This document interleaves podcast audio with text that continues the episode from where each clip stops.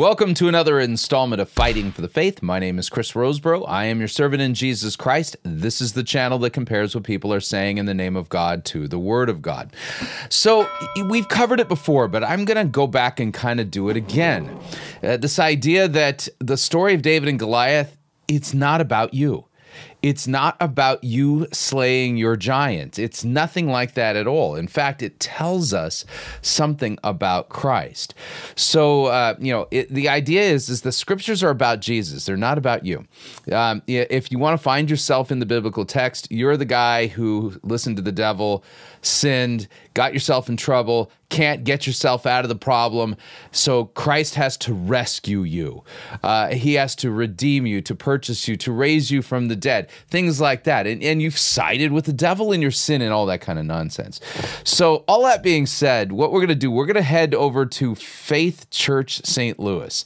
And it's not going to be David Crank that we're going to be listening to. And here's kind of a subtext of uh, this particular review, this particular critique.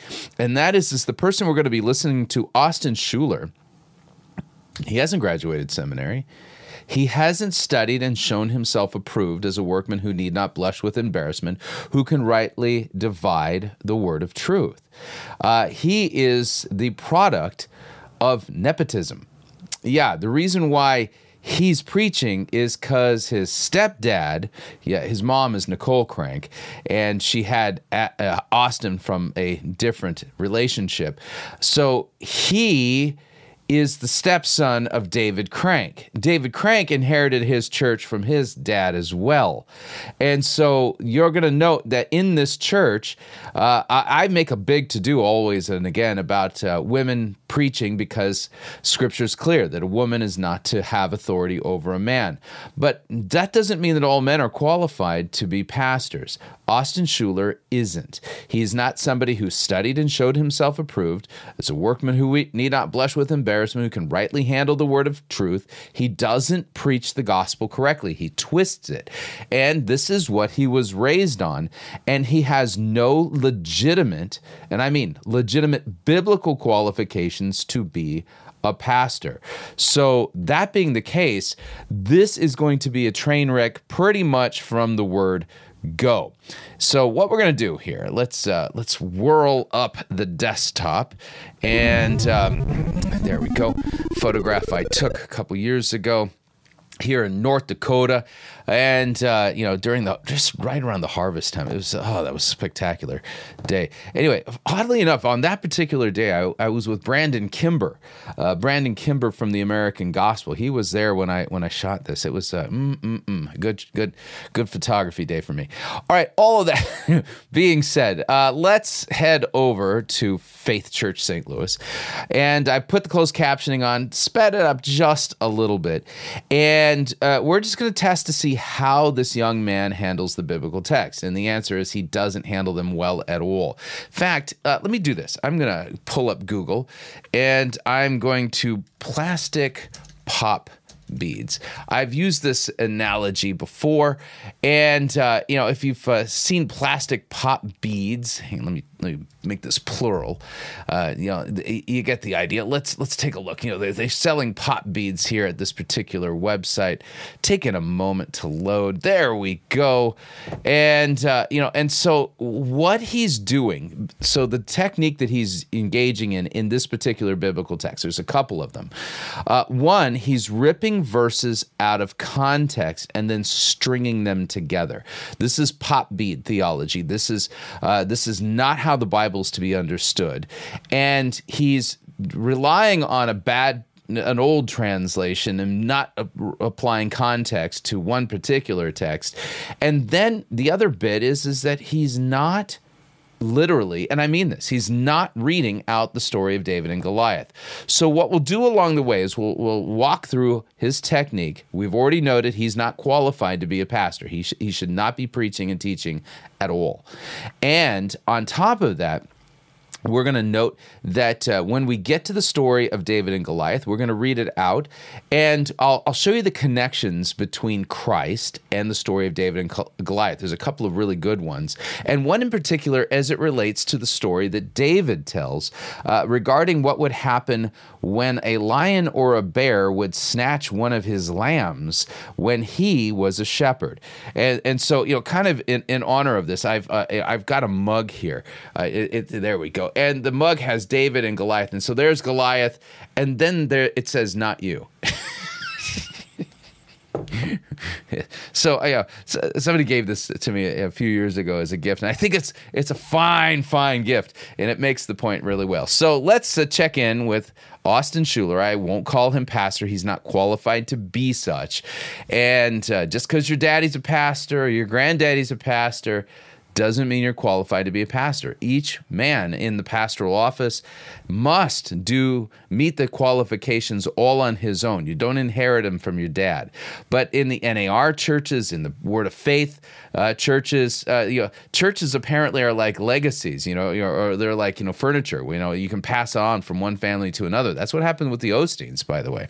So here's uh, Austin Schuler, and he's uh, if for the context on this, he's talking about fear, and he'd given a, a personal anecdote about a time he was uh, snorkeling with his wife over a particular uh, reef, and then he got scared, thinking there might be a shark, and he abandoned his wife and fled to the boat. She got scared, and uh, and she kind of froze in place. But um, you know that's the context here. This is his lead-off story. So here we go. She was unsure what's going to happen, and sometimes our thoughts. This can happen, Faith Church. It could be about anxiety. It could be about anxious thoughts about our mortgage payments, our housing, gas prices, the office. Who's holding office? Who isn't? Am I going to church? Am I not going to church? Am I going to get baptized? Am I not going to get baptized? But I want to come with a thought today across all of our locations. Come on, Weldon, I know you're with me on this. Ryan and Nia, you're at Ferguson, Florissant. But I want to come with you right now, and maybe I'm at your home online, and I want to tell you that the giant of fear must fall today. Okay, so we're off to a really bad start. And I mean this. When we talk about the story of David and Goliath, that is the story where you have a giant, a, you know, a, a oversized human being who probably would have done well in the NBA had he lived today. Uh, he's, uh, you know, so he fell because he was slain by David. And here's the issue is that when you read the Bible and you read the stories of the different patriarchs and the and the exploits that they did by faith and you think it's about yourself, you kind of turn your life into like a video game. And so, you know, when the giants show up in your life, plural apparently, uh, you know, you you need to level up. And so this is this is your time to beat the boss level so that you can go to your next whatever whatever. And uh, so, uh, yeah, that's it's not going to it doesn't work that way. And that's not what the story of David and Goliath is about at all. In fact, the story of David and Goliath is a type and shadow prefiguring of Christ's defeat of our undefeatable enemy, Satan. That's what this text is about. So we continue. Come on, I'm going to say it again. The giant of fear, it has to fall today. You know, Pastor David says fear is nothing more simplistic than this. It's the false evidence appearing real. Am I the only one that many times in life that something looks way worse than it really is, but when you dig into it and you go, man, it's like, I don't know. I'm so where do you get this? This standard word of faith definition, by the way. Fear is false evidence appearing real. it says no biblical lexicon anywhere. Fear is fear. And so we've got a big problem. And so, in the word of faith uh, way of looking at things, when reality deals you a uh, bad card, okay, so you know maybe you visit the doctor and the doctor runs the test and the test come back and it says cancer, all right, that is rejected it is rejected in the word of faith, heresy, because if you accept it, if you speak it, then it becomes reality. So they, they, they might say, well, the report is cancer, but that's false evidence appearing real. No, it really is real evidence. It's scientifically valid, and and so over and again the um, the word of faith heresy it's akin to uh, you know Christian Science and the mind science cults. Uh, you know where you know if you're in a bad situation you just say it's not real. It's not real. I'm not here. I you know this is this is a dangerous, dangerous way to live your life. And there are many people, tens of thousands, hundreds of thousands, who are in a in the grave for not dealing with real evidence in their life and thinking that their faith-filled words that they have the authority to change uh, you know reports like that with you know with their words that's that's not true at all I'm worried about tomorrow. And then you get into the next day and you go, why did I even worry about it? Just me? Why, why did I even lose one second, one moment? Why did I speed up in that moment? It was 20 feet of water, Austin. Then I get in the boat and the guy's like, hey, dude, we don't have sharks around here. I was like, you could have told a boy that before I jumped in. I wouldn't have, I wouldn't have left my wife halfway from the boat. Save me a fight later. But many of us have fears. But watch this in Philippians 4, 6 through 7. If you're so many of us have fears yeah that's true taking Yeah. notes, it says, Do not be anxious about anything, but in every situation, by prayer and petition, with thanksgiving, present your requests to God, and the peace of God, watch this, it will transcend all understanding. Now, it's kind of ironic that he's reading this text from Philippians because we are to make our requests known to God. David Crank is a word of faith heretic. And Austin Schuler here is reading a text that tells us to ask God for things, to not decree and declare. The irony is thick. It will guard your hearts and your minds in Jesus Christ. Can I tell you this that our breakthrough be- begins in our mind bes- before it shows up in our mess? What? Sometimes we have to have breakthroughs in our thoughts before it can ever be happening in our life. What are you talking about? The text you read, Philippians four, has nothing to do with breakthroughs. All right, let me let me pull this up. All right, so let's uh, let's come over here, shall we? Let's see here, Philippians four. Philippians four. All right. I entreat Euodia, I entreat Syntyche to agree in the Lord. Yes, I ask you, uh, uh, you also, true companion, help these women who have labored side by side with me in the gospel, together with Clement and the rest of my fellow workers whose names are in the book of life. Rejoice in the Lord always. Again, I will say, rejoice. Let your reasonableness be known to everyone. The Lord is at hand. Do not be anxious about anything. All right. And, and life throws things at you that uh, create anxieties, no doubt. Okay. But by in everything by prayer and supplication, these are requests. Uh, with thanksgiving, let your requests be made known to God. And the peace of God, which surpasses all understanding, will guard your hearts and your minds in Christ Jesus. And so, this isn't a text about breakthroughs. This is a text about what do we do when life deals us some really awful cards. And, you know, maybe you're having a hard time paying the bills or finding baby food right now or things like that. Uh, you know, the, the idea here is, is that we by prayer and supplication with thanksgiving, we let our requests be made known to God. No decreeing, no declaring. This isn't a text about breakthroughs. So I don't know where he, where he's going with this. Watch, the Bible says, as a man or woman thinketh, why? So are they. Now that's classic word of faith heresy out of context. That's Proverbs 23. Let me back this up so you can hear it again. Sometimes we have to have breakthroughs in our thoughts before it can ever be happening in our life. Watch, the Bible says, as a man or woman thinketh, why? So are they. So if the scripture says it then, it still means it now. except for it doesn't mean what you're making it mean. So so here's the idea. Coming back, this is pop bead. This is the pop bead approach to preaching. He's not interested in actually preaching what the Bible says and what the Bible means. So we're going to take verses out of context and string them together to create the illusion that this is what the Bible teaches. Now, does the Bible say that as a man thinketh, so is he? Not exactly. So here's our text. Going to read it from the ESV. We'll look at it from the King James here in a minute. But uh, the ESV, which is a great modern day translation, it's not flawless. There's no such thing as the perfect translation. That thing doesn't exist. Uh, but it's a, this is a good modern translation. So here's the admonition Do not eat the bread of a man who's stingy. Okay, so a, a, guy who cares more about money than he does about human beings, right? Do not desire his delicacies, for he is like one who is inwardly calculating. Eat and drink, he says to you, but his heart is not with you. You'll vomit up the morsels that you have eaten and waste your pleasant words. Okay. So the idea here is, is that when a stingy person says, Oh, you know, come on over for dinner. Oh, yeah. I'll, I'll, you know, you go ahead and eat those things over there. He doesn't want you to eat them because the only thing he's seeing is dollar signs. That's what this is about. But what what Austin has done here, he's taken this out of context using a part of the uh, King James Version.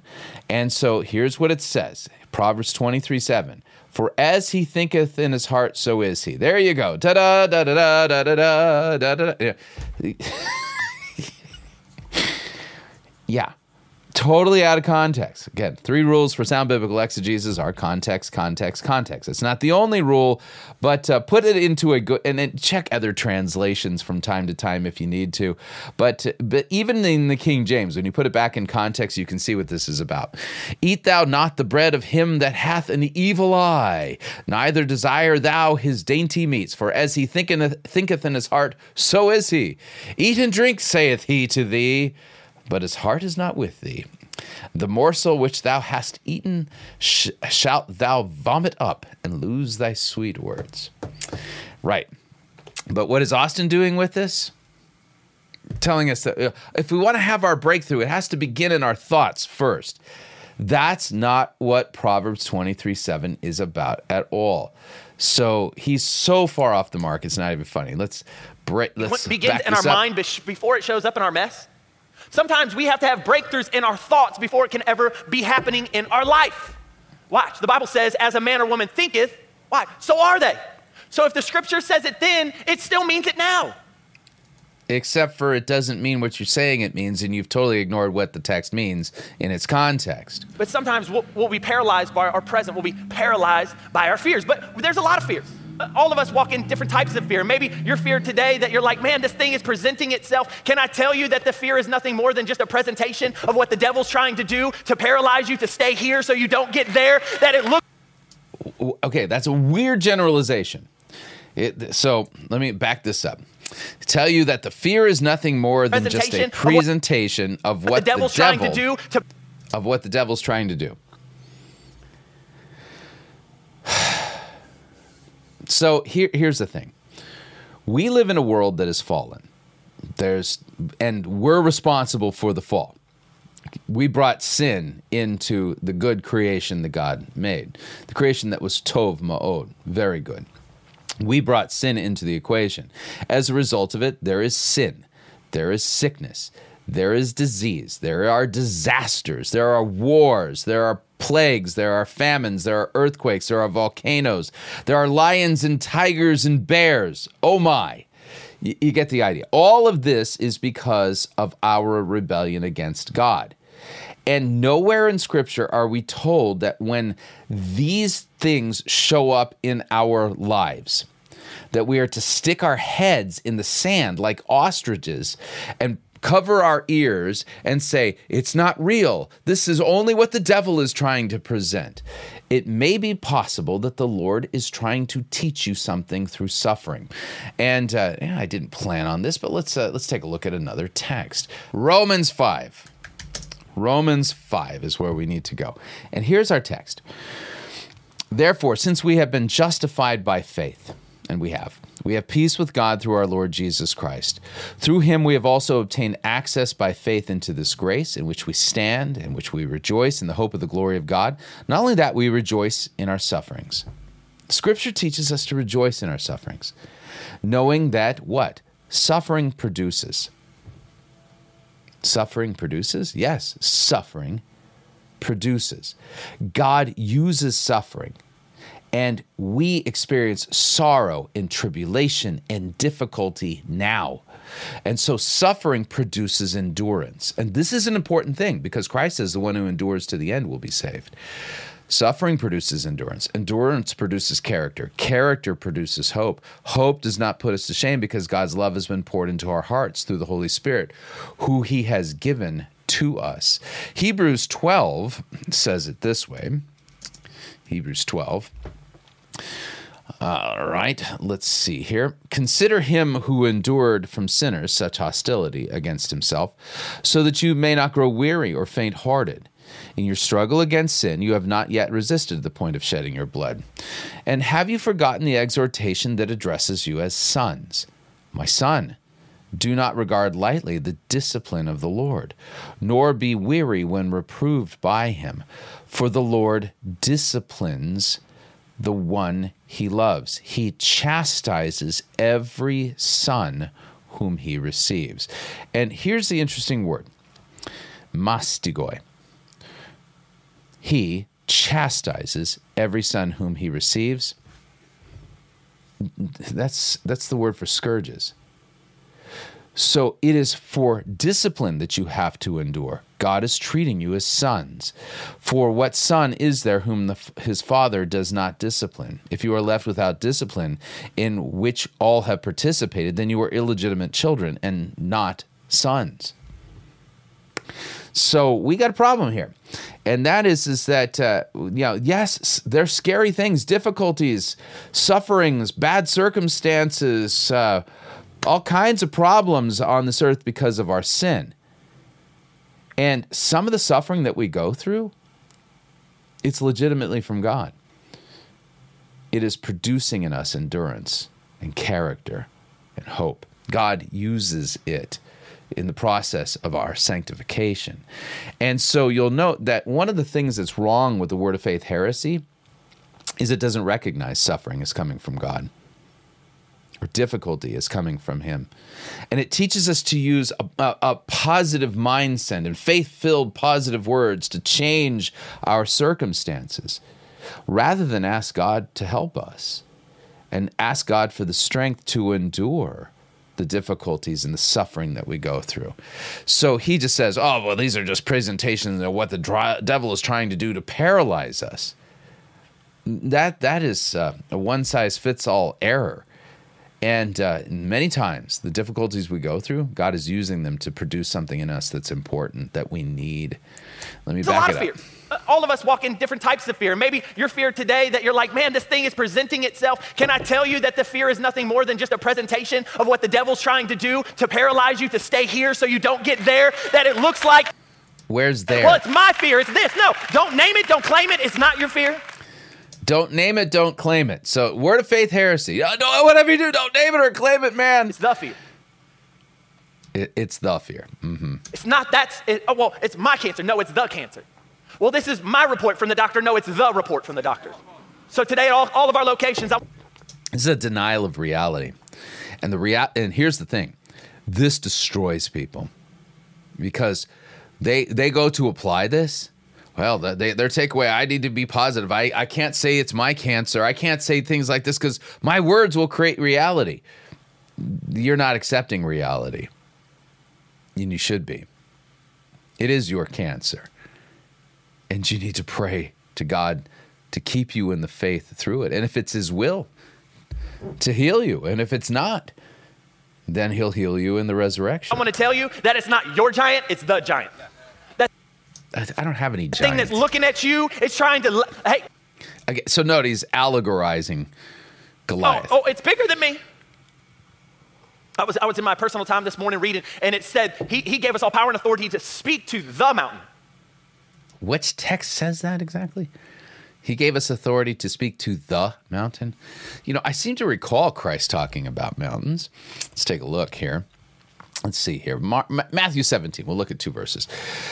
Uh, so Jesus says in Matthew 17, he said to them, Because of your little faith, for truly I say to you, if you have faith like a grain of a mustard seed, you will say to this mountain, not the mountain, this one, a particular one. He was pointing to the Temple Mount. Move from here to there, and it will move. Nothing will be impossible for you. Mark 11 says, Have faith in God. Truly, I tell you, whoever says to this, tuta, uh, to this mountain, be taken up and thrown into the sea, and does not doubt in his heart, but believes what he says will come to pass. It will be done for him. So, uh, so you're going to note here he's referencing a biblical text. He's not say he's not referencing it accurately, and we don't even have the address, the the biblical address where we can go and fact check him. That's a problem. My personal time this morning reading, and it said he he gave us all power and authority to speak to the mountain. It doesn't say our mountain. It doesn't say your mountain. It it says this it says mountain. the mountain.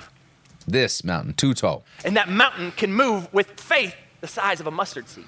And a mustard seed is one of the smallest seeds that there is. So I think what God again, pop bead approach here, stringing together verses out of context, um, and it, the, the, the, this is you know something you're going to want to wear around your neck. You know.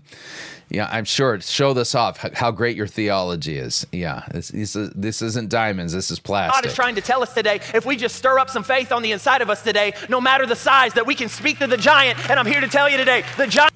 Okay, let me back this up. Seed is one of the smallest seeds that there is. So I think what God is trying to tell us today. You think what God is trying to tell us? I think what God is trying to tell us is found in the Bible, rightly handled. Today, if we just stir up some faith on the inside of us. If we just stir up some faith on the inside of us today, says no biblical text. Anyway, today, no matter the size, that we can speak to the giant, and I'm here to tell you today. So we're now we're not speaking mountains now. We're speaking to giants. Which giant again? What's his name? Which giant am I supposed to be talking the to? The giant that looks like it's there, it's about to fall. It has fallen, and guess what? It's about to fall today. It has fallen and it's about to fall. Uh huh. This is a motivational pep speech. This is not a sermon. Ah, well, you don't know. Yeah. All right. So let me fast forward, okay, to the part where he deals with the the text from 1 Samuel 17. Let's see what he does with First this. war champion named Goliath who was from Gath, came out of the Philistine camp, and his height was six cubits and a span. This dude, homie, was tall, is what that means. And Goliath stood and shouted in the ranks of Israel, Why do you come out and line up for battle? I'm a Philistine, and you are not the servants of Saul. He's questioning them, he's trying to talk down to them. And what I love is in verse 26, David asked the men. And what you love is in verse 26. Are you in a hurry? Uh, you know, what's keeping you from reading out this account? Job of a pastor is to preach the word. So, I mean, this is a perfect opportunity to read out the biblical text and read out the story. So let's do that first before he goes any farther. 1 Samuel 17. Now the Philistines gathered their armies for battle. By the way, a little bit of context. Uh, David has been anointed as the king of Israel. Saul happens to be the currently reigning king of Israel. So David's the anointed but not yet coronated king of Israel. It's a little awkward. Uh, now the Philistines gathered their armies for battle, and they were gathered at Socoh, which belongs to Judah, and encamped between Socoh and Azekah in Ephes Damim. And Saul and the men of Israel were gathered and encamped in the valley of Elah and drew up in line of battle against the Philistines. And the Philistines stood on the mountain on one side, and Israel stood on the mountain on the other side with a valley between them. And there came out from the camp of the Philistines a champion named Goliath of Gath, whose height was six cubits and a span. He had a helmet of bronze on his head. He was armed with a coat of mail, and the weight of the coat was 5,000 shekels of bronze. And he had bronze armor on his legs and a javelin of bronze slung between his shoulders. The shaft of his spear was like a weaver's beam, and his spear's head weighed 600 shekels of iron and his shield bearer went before him. He stood and shouted to the ranks of Israel, Why have you come out to draw up for battle? Am I not a Philistine, and are you not servants of Saul? Choose a man for yourselves and let him come down to me.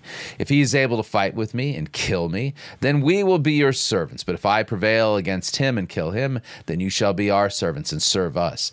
And the Philistine said, I defy the ranks of Israel this day Give me a man that we may fight together.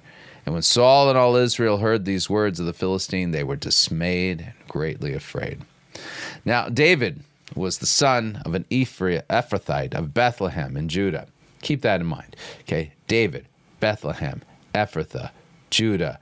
Oh, also shepherd. Keep that hang on to that for a minute, okay? Whose name was Jesse, who had eight sons. In the days of Saul, the man was already old and advanced in years. The three oldest sons of Jesse had followed Saul to the battle, and the names of his three sons who went to the battle were Eliab, the firstborn, next to him Abinadab, and the third Shammah. David was the youngest. The three eldest followed Saul, but David went back and forth from Saul to feed his father's sheep at Bethlehem. For 40 days, the Philistines Philistines came forward and took his stand morning and evening. Now, 40 days is an interesting number. I'll just point it out. Okay. For 40 days and 40 nights it rained for Noah. The children of Israel wandered in the wilderness for 40 years. Christ was tempted in the wilderness for 40 years. There's there's some kind of a thematic, but biblically thematic tie-in here. For 40 days the Philistines came came forward and took his stand morning and evening. This isn't a throwaway detail. This is the type of thing that only God can pull off, right? Yeah, pay attention because this has something to do in the types and shadows about what Christ is going to do for us. So Jesse said to David his son, Take for your brothers an ephah of this parched grain, these 10 loaves, carry them quickly to the camp to your brothers. Also take these 10 cheeses to the commander of their thousand. See if your brothers are well, bring some token from them. Now Saul and they and all the men of Israel were in the valley of Elah, fighting with the Philistines. David rose early in the morning and left the sheep with a keeper, and took the provision and went as Jesse had commanded him. David, shepherd, right? And he came to the encampment as, as, as the host was going out to the battle line, shouting the war cry. And Israel and the Philistines drew up for battle army against army. David left things in charge of the keeper of the baggage and ran to the ranks and went and greeted his brothers. And he talked with them. Behold, the champion, the Philistine of Gath, Goliath by name, came up out of the ranks of the Philistines and spoke the same words as before. David heard them. And all the men of Israel, when they saw the man, fled from him and were much afraid. And the man of Israel said, Have you seen this man who has come up? Surely he has come up to defy Israel, and the king will enrich the man who kills him with, his, with great riches, and will give him his daughter and make his father's house free in Israel. And David said to the men who stood by him, What shall be done for the man who kills this Philistine and takes away the reproach from Israel? For who is this uncircumcised Philistine that he should defy the armies of the living God? The people answered him in the same way, So shall it be done to the man who kills him. Now Eliab, his eldest brother, heard when he spoke to the men, and Eliab's anger was kindled against David, and he said, why, why, have you come down? With whom have you left those few sheep in the wilderness? I know your presumption and the evil of your heart, for you've come down to see the battle. And David said, What have I done now? Was it not but a word? And he turned away to him, from him toward another and spoke in the same way, and the people answered him again as before. And when the words that David spoke were heard, they repeated them before Saul and sent for him. And David said to Saul, Let no man's heart fail because of him. Your servant will go and fight with the Philistine.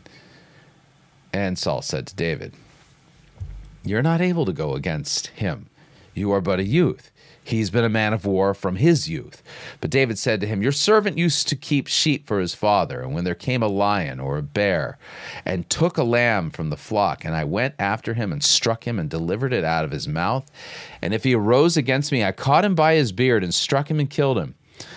Your servant has struck down both lions and bears, and this uncircumcised Philistine shall be like one of them, for he has defied the armies of the living God. The one who delivered me from the paw of the lion, Yahweh, who delivered me from the paw of the lion and from the paw of the bear, will deliver me from the hand of this Philistine. And Saul said to David, Go, and Yahweh be with you. Now, a little bit of a pause here.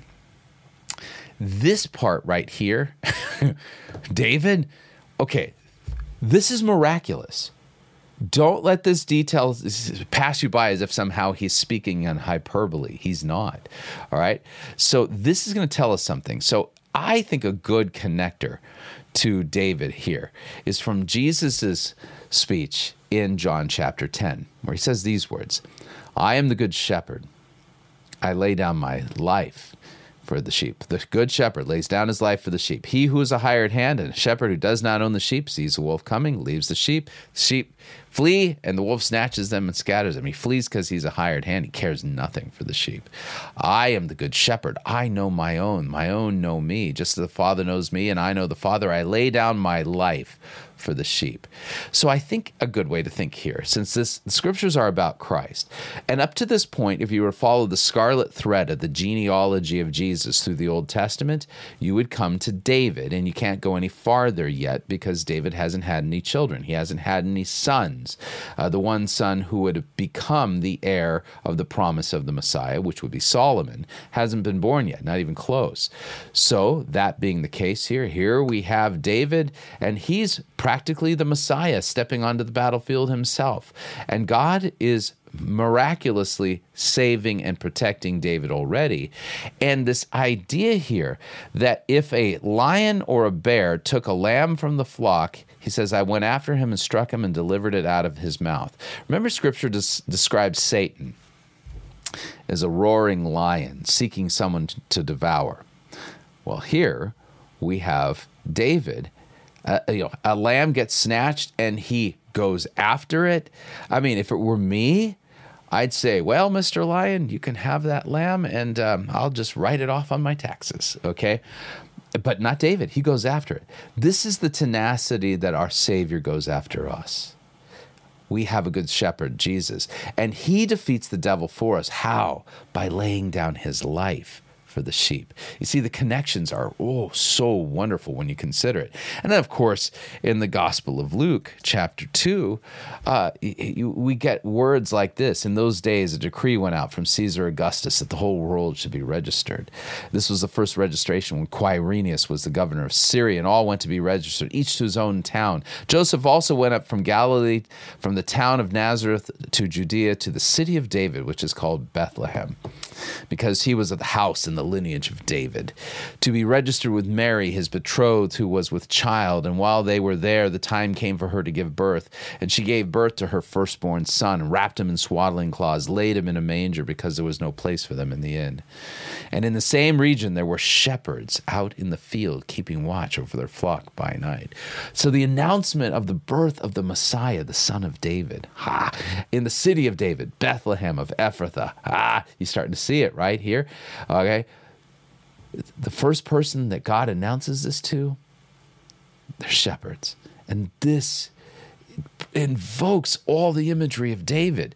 And an angel of Yahweh appeared to them, and the glory of the Lord shone around them, and they were filled with great fear. And the angel said to them, Fear not. For behold, I bring you good news of great joy, that will be for all people. For unto you is born this day in the city of David a Savior, who is Christ the Lord. And so now we get the Savior. The Savior from who? Savior from the devil. Savior from the wrath of God. Say, you see, we need a Savior. And so if you think about it, the themes are actually quite similar. David is going to become the Savior of Israel in defeating Goliath. But did he? No, he didn't. God did. But we continue. A Savior who is Christ Lord, and this will be a sign for you. You'll find a baby wrapped in swaddling cloths lying in a manger. And suddenly there was with the angel uh, a, a, multitude of the heavenly host praising God and saying, Glory to God in the highest, on earth peace among those with whom he is pleased.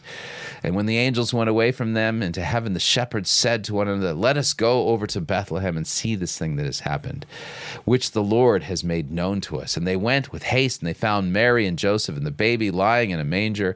And when they saw it, they made known the saying that had been told to them concerning this child. And all who heard it wondered at what the shepherds told them. But Mary treasured up all these things, pondering them in her heart.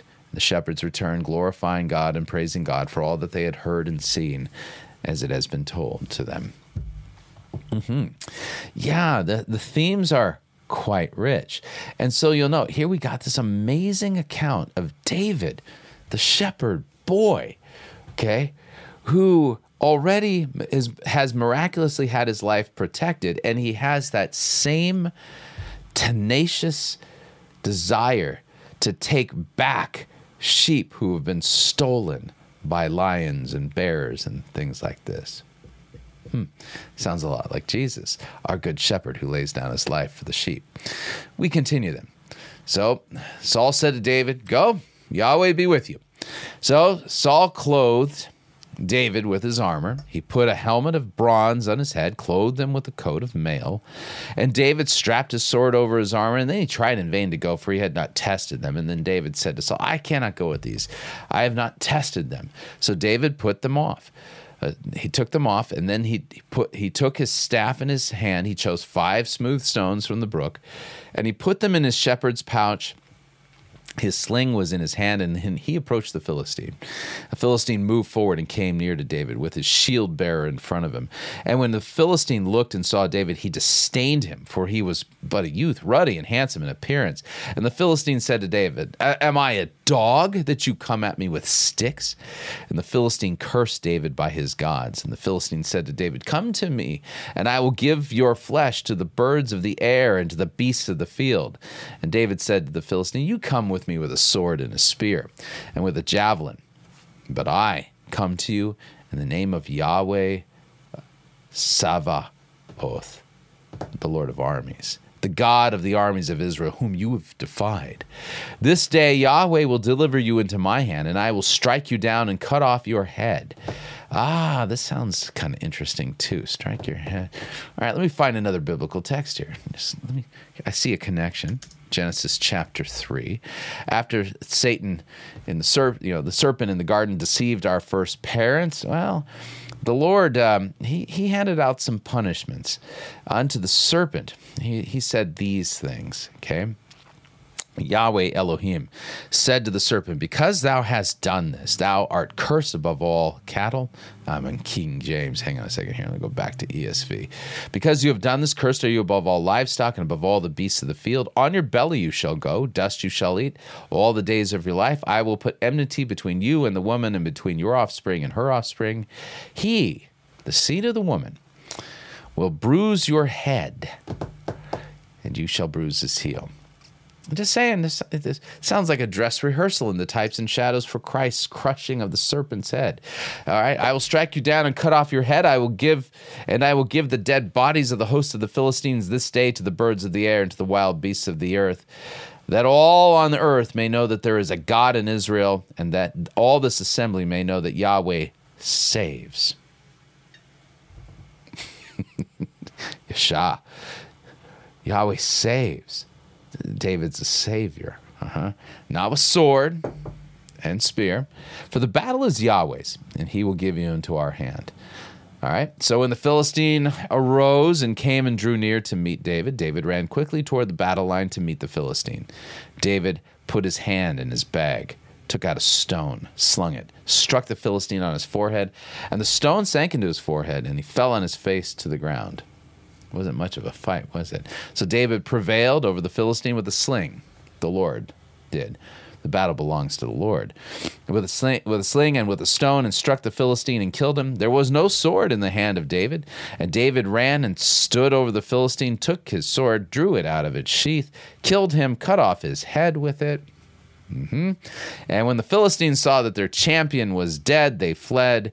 And the men of Israel and Judah rose with a shout and pursued the Philistines as far as Gath and the gates of Ekron, so that the wounded Philistines fell on the way from Sha'arim as far as Gath and Ekron.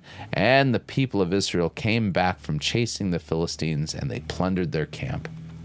David took the head of the Philistine and brought it to Jerusalem, and he put his armor in his tent. Huh. right.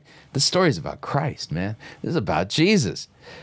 But here's the thing you, you and I aren't called to defeat the devil or the giants or any giant. This is nonsense that's being preached here, filling people's heads with nonsense and pointing them away from the real Savior, turning themselves into their Savior in a way. Let me back this up. Goliath stood and shouted to the ranks of Israel, Why do you come out and line up for battle? I'm a Philistine, and you are not the servants of Saul. He's questioning them, he's trying to talk down to them.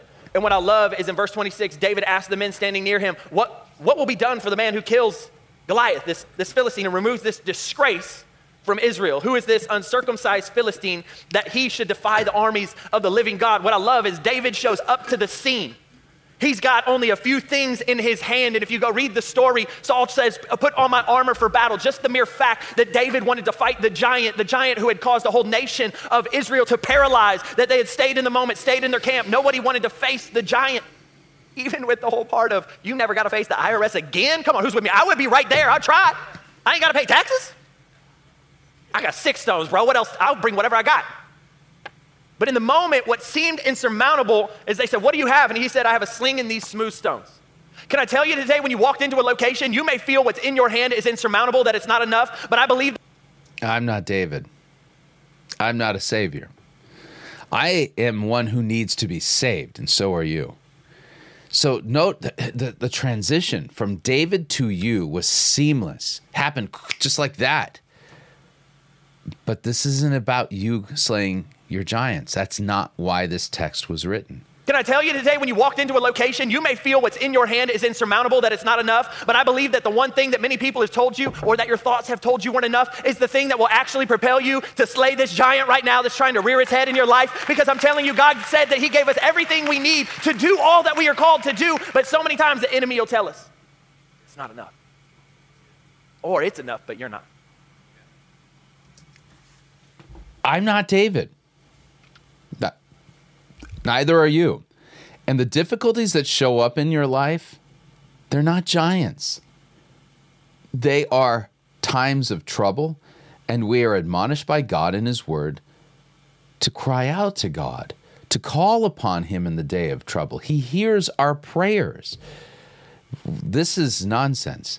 And unfortunately, this is all too common as the type of preaching that passes for preaching the people here in megachurches today, especially ones influenced by the charismatic movement, Pentecostals in the NAR, and the Word of Faith.